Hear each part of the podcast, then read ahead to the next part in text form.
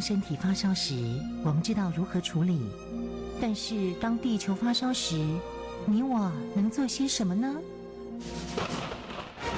当地球发烧时，冬天不冷了，夏天下冰雹，雨林在缺水，草原沙尘暴，北极熊会灭绝，人类的家园将被摧毁。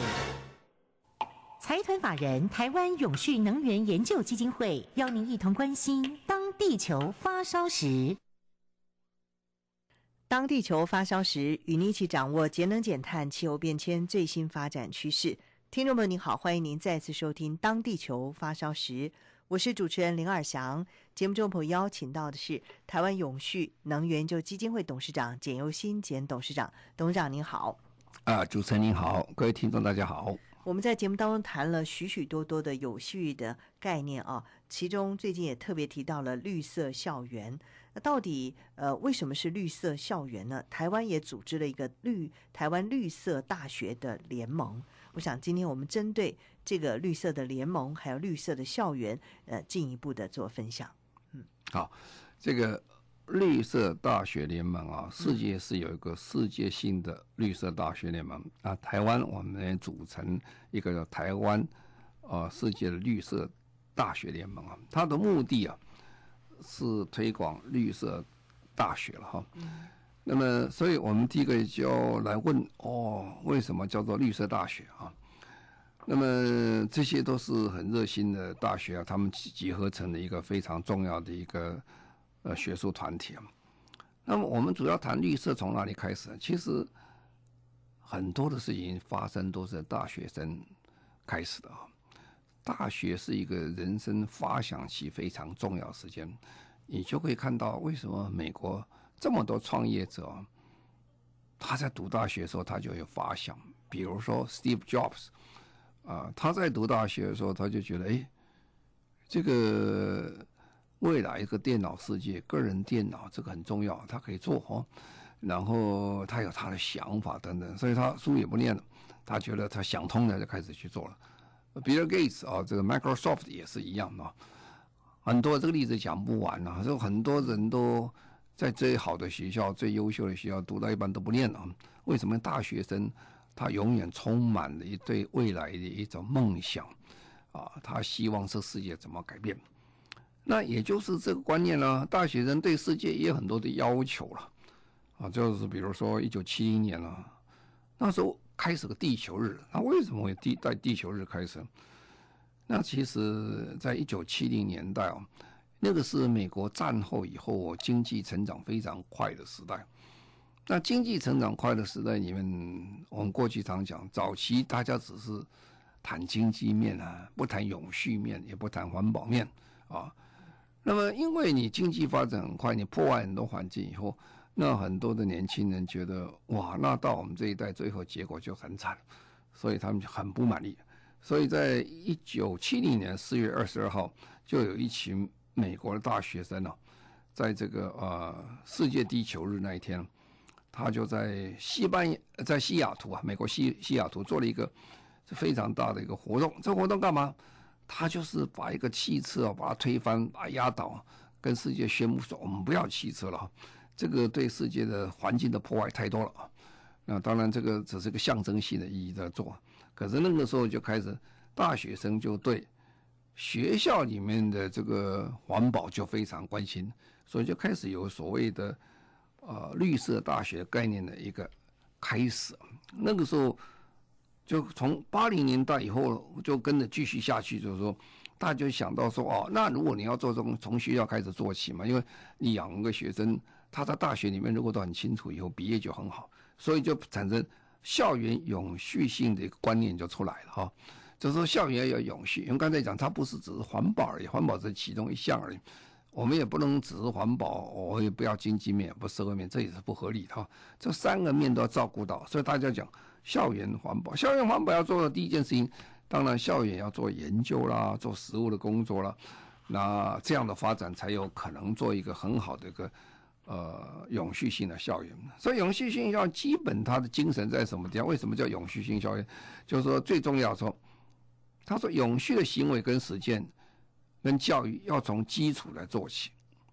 学生的生活跟行政管理中需要谨守环境的原则，就是我们在学校当学生的时候，也就要乖乖的好好做一些很好的这些爱环境的这些活动，而不是嘴巴讲讲啊。那很简单，从最简单的开始讲起，就是呃随手关灯啊，那是最简单的。其实比这复杂的太多了。那学校行政管理很重要，因为。后来他就发现说，学校其实是一个非常对环境不太爱护的地方。怎么说呢？哦，很多实验室啦，它废弃物到哪儿去了？啊，医医学院医学院很多的这些感染废弃物怎么处理呢？那么很多学校这么多的这些旧建筑，嗯，你没有好好更新这些设备等等啊，所以他用的这个电量很多了。他用马达很老旧的马达，结果损失的。能量非常多，这些都是学校的这个呃基本的原则，但是学校一般学校不太很重视这个问题。那第二个，这个学校永续，它精神所在哪里呢？他说：“坐而言不如起而行啊，讲没有用的啦，讲讲讲讲半天还是讲是吧？所以呢，在教室的课程效果不能够全面的把它完成啊，学校只是谈谈而已啊。”这个马上可以做的事情，应该就马上去做，不能逃避啊，不能是讲完的，就是不行。那第三件事情，这个永续性的基本精神在哪里？不要做表面的功夫了。这个环境的意识要内化成自己啊，在没有外力的要求下，你也可以做到啊，那才是真正做到一个环境永续的精神所在啊。有很多时候，我们看到很多地方。它是由外在的压力造成你内在的一个结果出来，那不是真正我们要的一个环境永续的精神。至少你你把这所有 idea 想法都已经内化成你自己的一部分，你的行为的表现表征就出来。所以这个时候有这种永续性的这个观念精神出来以后，那么现在大家就开始要去处理说绿色大学。所以在一九八零年代哦，世界的各大学里面。它永续性啊，校园永续性变成很重要的一个议题出来，所以它就分三个了，啊，一个是校园营运啊，一个是课程规划，一个日常生活当中，啊，如果用我们台湾最简单的讲法，就是说，呃，谁管一个叫总务长管，总务管管学学校营运啊，我这是很辛苦了，学校营运真不太容易管了，你要把学校管得很好，让它又节能减碳又不破坏环境，这些工作量是很大。那教务了，教务就是是呃课程规划，那这课程规划我们不是是不是口号而已啊？你要一套系统出来，I 系统教法。后来联合国也在根据这个在推动啊。上次我们曾不久以前才介绍过啊，仁川的教育宣言对永续教育它有非常清楚的说明，它是有步骤、有方法，然后有节奏的，不断的。再把它自行啊，这是一套校统策啊。那学务呢，我们要把日常生活当中你要去做了啊。我们不能只是讲讲的啦，讲讲容易啦。当然学校要做很多方法啦。但现在后来学校，当然我知道学校各种学校各种方式都有了。比如说，现在学生房间都有冷气了。那冷气过去早期都是反正学校出钱都不要什么钱，后来学校当然也受不了这个太贵了。所以学校就是用插卡的方式来大家使用冷气，你要用你插卡就算你的钱啊，这个方式很好，那大家就很节省用这个啊冷气，这是生活方面的改变啊。所以绿色大学哈的大印象，大家不要有绿色大学就是校园绿化的大学啊啊，有人就说好了，绿色大学我就种很多树哦，整个这个校园都种树，对啊，种树是很好啊，但是。绿色大学中的一环小环的工作而已啊。其实你真的要做绿色大学的时候，这个是不太容易做事情啊。你你要从这个总体的一个管理处理方式来做，我怎么规划这个大学啦、营运啦、建筑啦，哦，这些做整体的规划要做好，包括教育怎么排啦、社区服务怎么做啦等。然后再来就是校园的改造啊，校园改造刚才讲种树，种树当然是一环之一哈。你盖的房子，你盖盖是绿色建筑了啊，绿色建筑你真的要是节能建筑了，然后要节能多少啊？如果一个大学盖的房子它不能节能的话，哦，那后面的这个人很辛苦了，因为电费、水费都很高以外了，这个一个房子总不会说十年、二十年就拆掉了。那个大学三四十年以后就不能变，很累的事情啊。所以我们从头规划就很清楚。那再来文化营造，刚才讲这个绿色东西啊，讲讲是绿色，其实它是一种呃。一个精神所在，文化所在，一个人的行为的存在啊，啊，那个人的行为从学校里面培养的很好，这个很重要。所以连续的另外一件叫人格的培养出来啊，一个做学生的一个人格，他出来的时候，他就非常关心这个社会，关心的社区服务啊，关心生态啊，这些都把它合在一起。所以绿色大学刚才讲强调，它不是个校园绿化的大学，而且它是代表。一个绿色文化的营造、人格的培养、校园的改造啊，总体的一些规划等等都算在里面。哦，那这样就有差别了哈。那那为什么不叫绿色小学呢？是吧？为绿色中学，其实也有绿色小学、绿色中学。不过呢，因为啊，这个人的年纪层不一样，你所培养的方式是不太相同的。如果你要说小学了，小学是接受一个基础的教育啊，让他了解一下。什么叫做绿色？最简单的了解。那么到中学了，那就在接受比较高等的一种绿色基础的教育。真正到大学了，那就是很大了。叫大学什么？大学就是要把这个整个永续的精神呢，融入我们高等教育里面去了。这就我们常常讲，就说，呃，一个大学生毕业的时候，他就要了解说，这个社会的发展在永续的框架下，怎么样把经济做得很好。环保也做得很好，社会也做得很好，这三个面都做成很好的工作下，让这社会让它永续的发展下去。哦，那这个时候做大学的服务就要什么？大学的目标就是要做人全人的培养之外，要把大学带进这个整个社会里面去，啊，让这个整个社会体会到说，这个大学的贡献不只是在学校里面做教育而已。因为透过大学对社会的服务，他可以体认到，就是说，让这个大学的影响力能够增加，啊，这影响社会的进步。我们常常讲，这个，嗯，盈利机关啊，跟非盈利机关啊，所谓一个公司啊，跟那个 NGO 啊，这个这个财团法，这个财团法人这些公益团体最大差异在哪里？一个最大最大的差异很明显。一个是求利润为优先，那求利润为优先的时候，他同时兼顾到环保啦、这个社会啊，还有这个经济问题。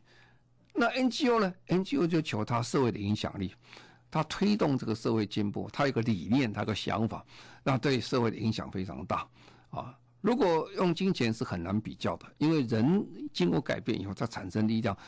可能比你赚钱赚的影响要大太多了哈，所以这两个各其所思了。那绿色校园最重要就是说，好，那我这个做了以后，我怎么样让这个社会能够进步？因为我学校的影响嘛，这就透过学校的公共服务，透过学校的研究发展，透过学校对社会有些很多的这些呃倡议啦、行动等等，好，那所以呢，绿色大学大家就在这一段时间，从一九七二到二零。呃，再到现在二零一九年，这不断的各种不同的宣言就出来，大家都一直在谈这个问题啊。每次谈这个问题都相当的这个热烈啊，因为大家一直在研究大学的目的到底在什么地方哈。大学除了教学、研究跟社会服务这一般外，它附加的意义还在什么地方？所以大家慢慢慢慢就选择哦，那绿色大学哦。这么多，这这段时间很多的宣言呢，各大学每次开会开完会都有个宣言，开会的宣言，大家觉得我们应该做什么比较？大概有有三个最主要的一个方向，共同原则，每次开会都有这样的结果出来。这个结果也就是我们在呃做很多社会的工作的时候，常常会碰到的啊。第一个，大绿色大学最重要是什么？它叫永续导向啊啊，这永续导向就变成学校要对这个。整个经济社会跟环保面做得很好，变成一个永续性的发展。在学校的发展过程当中，他要有个愿景啊，啊，他说我怎么样变成个绿色大学？啊，所以绿色只是通称而已啊，它不是代表说，就刚才讲说，你把墙壁漆成绿的，你把树枝做树做重一点的，不是这个意思啊。再来就是说，它是整体跟整合出来的，它因为它是大学，这个也是我们要想一个问题，就是说，大学过去常常会变成所谓的一个象牙塔里面的大学，但是今天大学如果要做得好，它必须有个能力啊。去结合政府跟民间的，还有很多大学的这些重要人物，大家一起来实行，帮助我们社会环境做得更好啊。那么绿色大学联盟其实它的重点呢，还是以环境为主啊，所以我们要动员社会力量来做。因为刚才讲，你是不是只是说做学校而已啊？你要做其他的单位要做的话，大学做不来的哈。所以大学必须要整合。这个社会的力量出来，那么再来就是说责任跟义务了。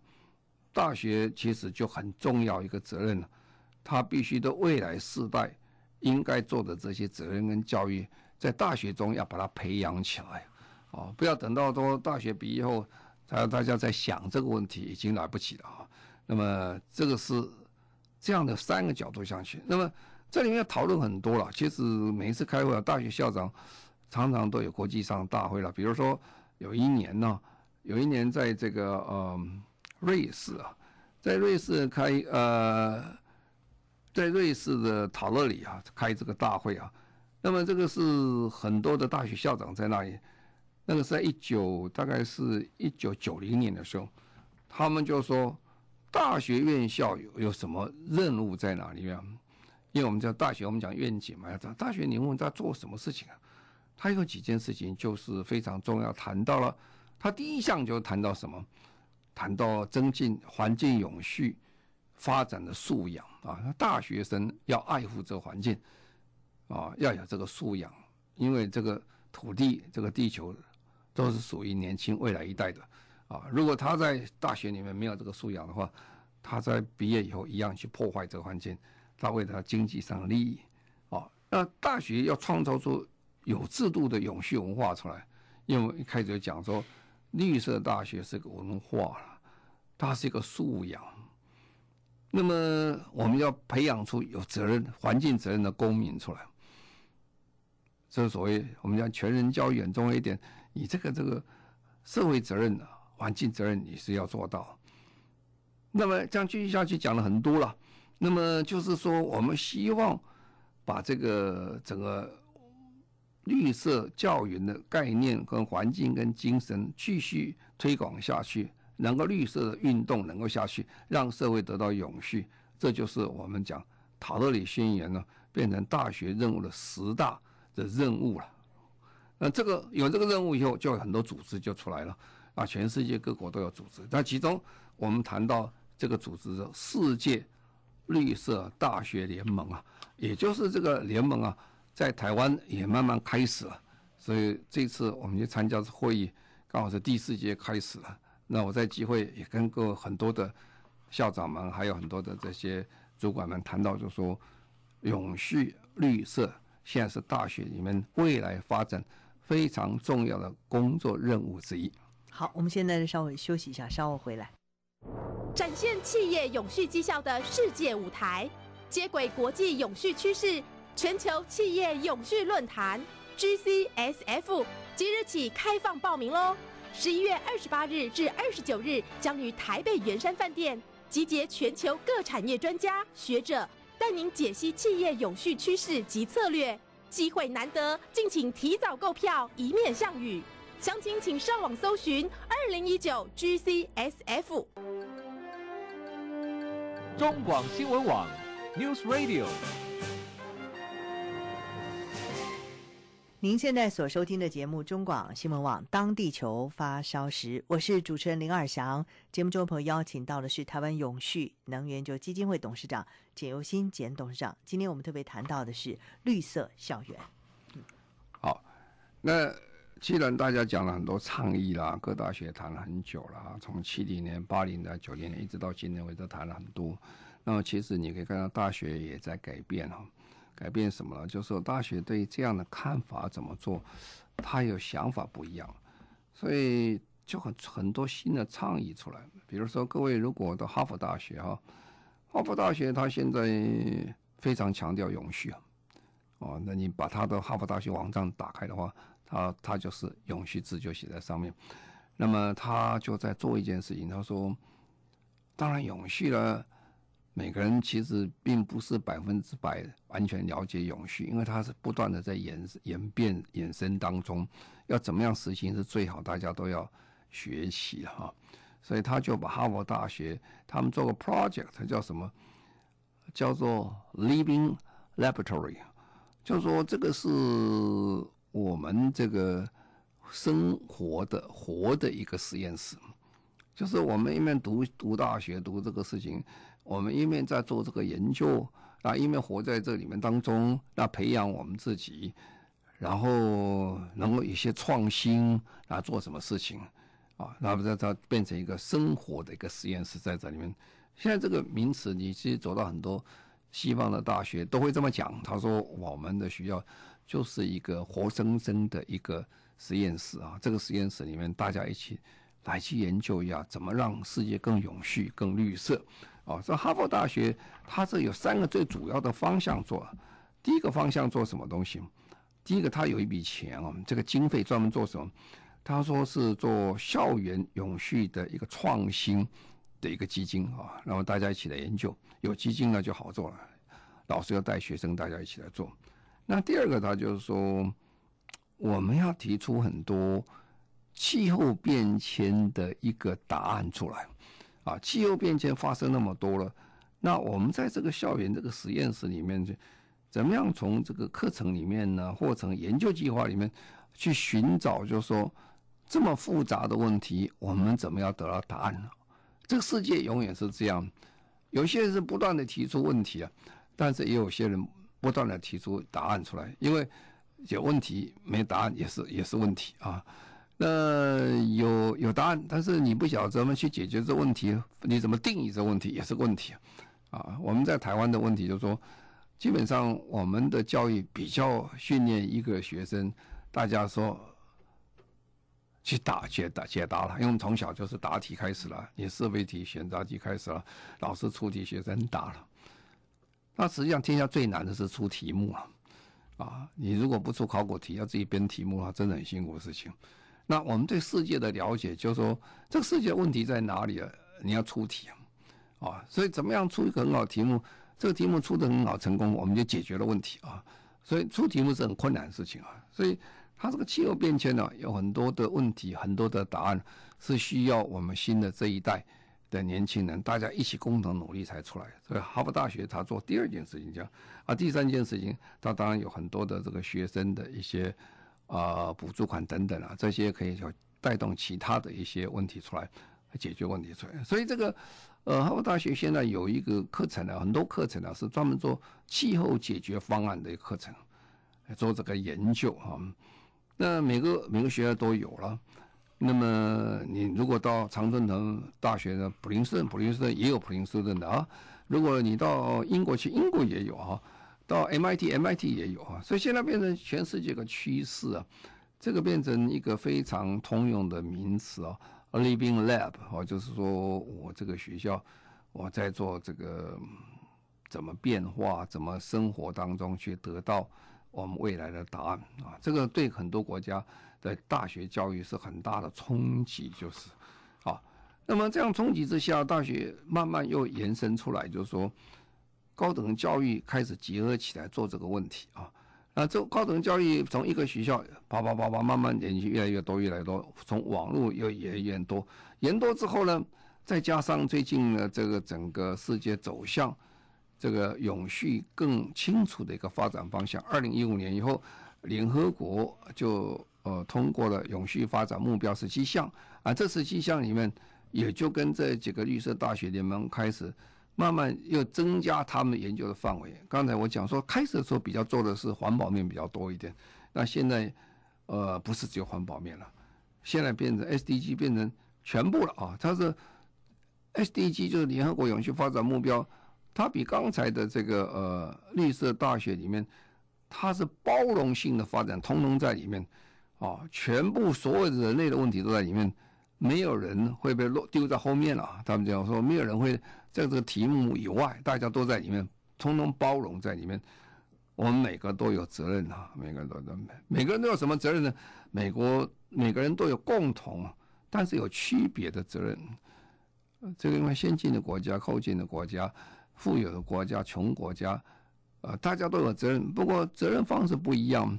你不能去要求非洲很多的学生去负担美国学生一样的责任，那是不合理的哈。啊，倒过来讲，呃，美国的学生他要负担很大重要责任，因为未来世界美国的影响是很大。所以这个为什么这个世界大学校长会议啊，后来更进一步了，从刚才绿色大学校长会议里面再延伸上去了，在二零一六年十月，很快啊，这个联合国在二零一五年九月的时候，通过了呃永续发展目标以后，差不多一年左右的时间你们，每个这个世界的各大学他们就发现说，这是很重要的问题，是未来很大的问题啊，所以要建立一个跨校、跨国、跨领域、跨产业、跨世代的共同语言呢，就是我们讲 SDG 啊，现在讲的永续发展目标。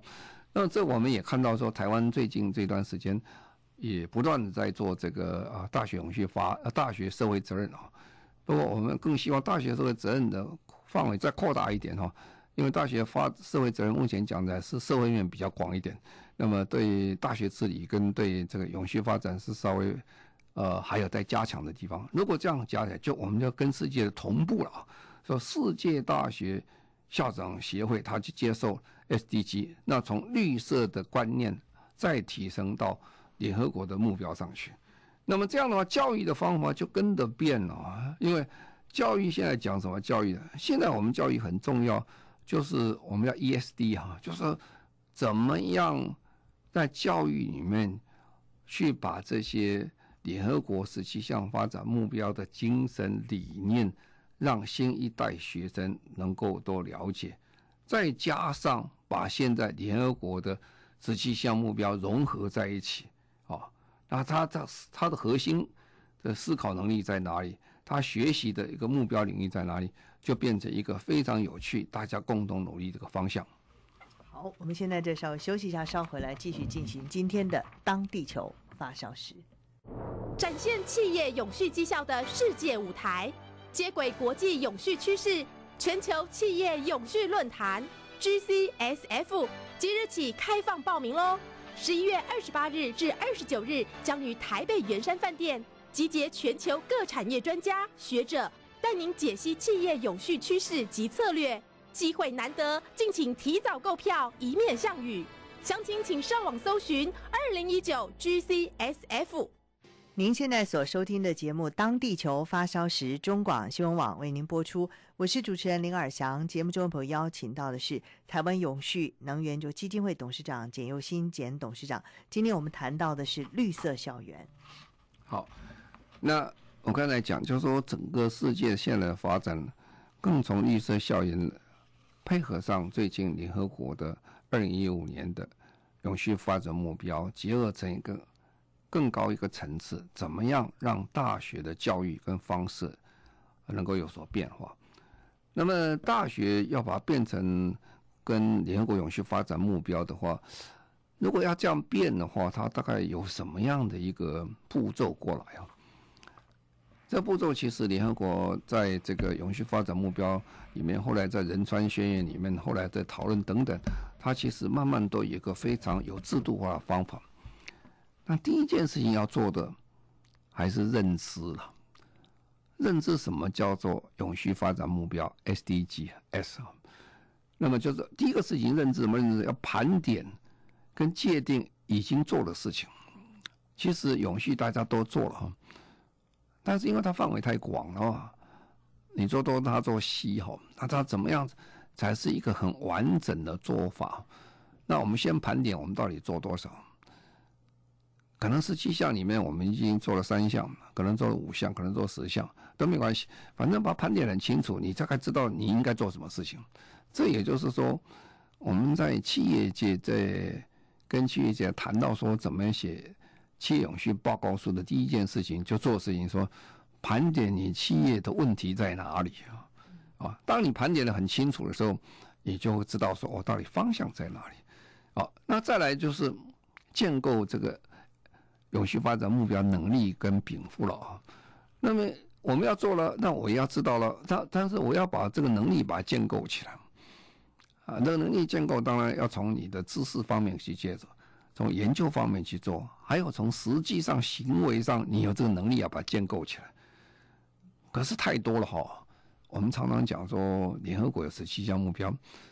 我常常跟这个企业界谈的时候，他说：“哇，你那么多十七项，等到你十七项谈完，我做完，我工作室公司都已经垮掉，我没有时间做你那么多事。”对的，没有错。而且我也不需要你做十七项了，因为太多了，这个做不完的。没有一个国家也没有一个社会也做得完，所以他就讲，联合国一直强调所谓 partnership，就是伙伴关系，大家一起来做啊。那这个时候伙伴关系做的时候，也也就研究一下。哪些是你要优先可以做的啊？优先可以做了，比如说，你这个是在海边的一个大学，比如海洋大学啊，他们就很成功的做一个山渔计划啊，包括包括渔民渔村啊，渔农大家就做一个三米三渔计划，让他把这个渔村把它复兴起来，把渔业复兴起来，那透过学校的力量去做这些事情。啊，它有优先次序，它有个缺口，这个缺口在什么地方？你要补什么地方？机会在哪里啊？所以，我们先把这个自己的能力建立起来，又建立个优先次序的时候，你机会就看到了，慢慢就看到了。因为以前盘点过哪些东西有，那也机会在哪里？机会排出来就可以了。好了，那这时候很重要，就要组织化了啊！你既然已经你知道清楚要组织，组织就要整合了啊！整合的话。因为刚才讲过，大学厉害的地方在，大学如果只用自己大学内部的资源是非常有限的，你就是这么多人嘛，这么多教授而已，社会资源是无限的，那怎么样把社会资源跟学校资源把它整合起来，去完成一件事情，把政府的资源一起拉进来，政府 NGO 什么把它整整合起来以后，你就把内化成你的目标。大家都了解，然后就开始执行，组织化很重要。那执行以后呢，要怎么办？你很重要，就监控、评估跟沟通。当我们开始做一件事情，第一件事情最难还是沟通啊。你想做，别人不想做，你觉得哎呀你无聊，你来抢我的饭碗吃，你来占我的地盘等等啊，或者说这根本就不重要，你们根本不懂啊，对吧？因为很多学术界有学术的傲慢。啊，你说这个这个是还要你教我，根本就不需要，这不是谁教谁的问题，是沟通的问题啊，就大家一起来解决问题啊。那解决了问题以后，你就要去监控它到底有没有解决这个问题啊？啊，那解决问题要评估啊，这时候监控很重要，就是第三方的。我们常常讲这个社会啊，呃，大家都讲自己好嘛，是吧？找这个第三方公正人士，大家来谈啊，这样就变成一个比较理想的评估组织化。所以我们要把大学哦变成具有永续发展目标这个方向的能力跟体制跟能量建构的时候，大概就是这五个步骤啊。简而言之，就变成认知，然后机会形成啊，最后变成组织化，把它完成就是啊。那这就是可以把 SDGs 就是联合国永续目标融入大学啊。所以在日本其实他们做得很好，日本在大学里面他们就很多工作坊啊。那工作坊就大家学生老师一起谈，哦，学生的创造力很多了。你丢一几个问题给他，看了几个问题给他，哦，学生创立很多。所以日本就发展一套这样工作坊的制度出来，然后很多大学的跟进啊，很多方式给他做。那你哈佛的甘乃迪学院也是一样，啊，他们也是为了这个啊 SDGs 联合国永续发展目标这个倡议啊，他把这个公民社会跟企业的合作当成很重要一件事情。这也是我们最近在台湾啊，最近我们基金会啊，跟这个呃政府还有跟学校合作的地方，就是说怎么样结合公民社会的力量跟企业合在一起。因为企业很想做很多对这个永续发展没有贡献的，但是企业因为他忙于本身的业务啊，他没有办法去做其他外面的外务太多。这个时候借用 NGO，借用这些民间社团等等力量。合作起来，借用学校的力量出来。我们常常听到一件事情，学校的教授会讲说：“我们学校就是有知识啊，但是我们没有钱啊。如果要把这两合在一起啊，对这个社会贡献就会产生很大的力量出来。那这就是说，我们社会需要非常多的润滑剂，大家把它结合在一起，啊，把这个社会资源、把这个企业资源、把学校资源整合起来。这也这个整合出来结果，就我们造成一个非常好的一个大学啊。所以大学在永续发展中扮演非常重要的角色。如果我们把它结合在一起的话，对社会的贡献跟社会进步是将是非常大的。好，非常谢谢台湾永续能源研究基金会董事长简尤新简董事长，谢谢您。好，谢谢各位，再见。也谢谢所有听众朋友您的收听，我们下个星期同一时间再会，拜拜。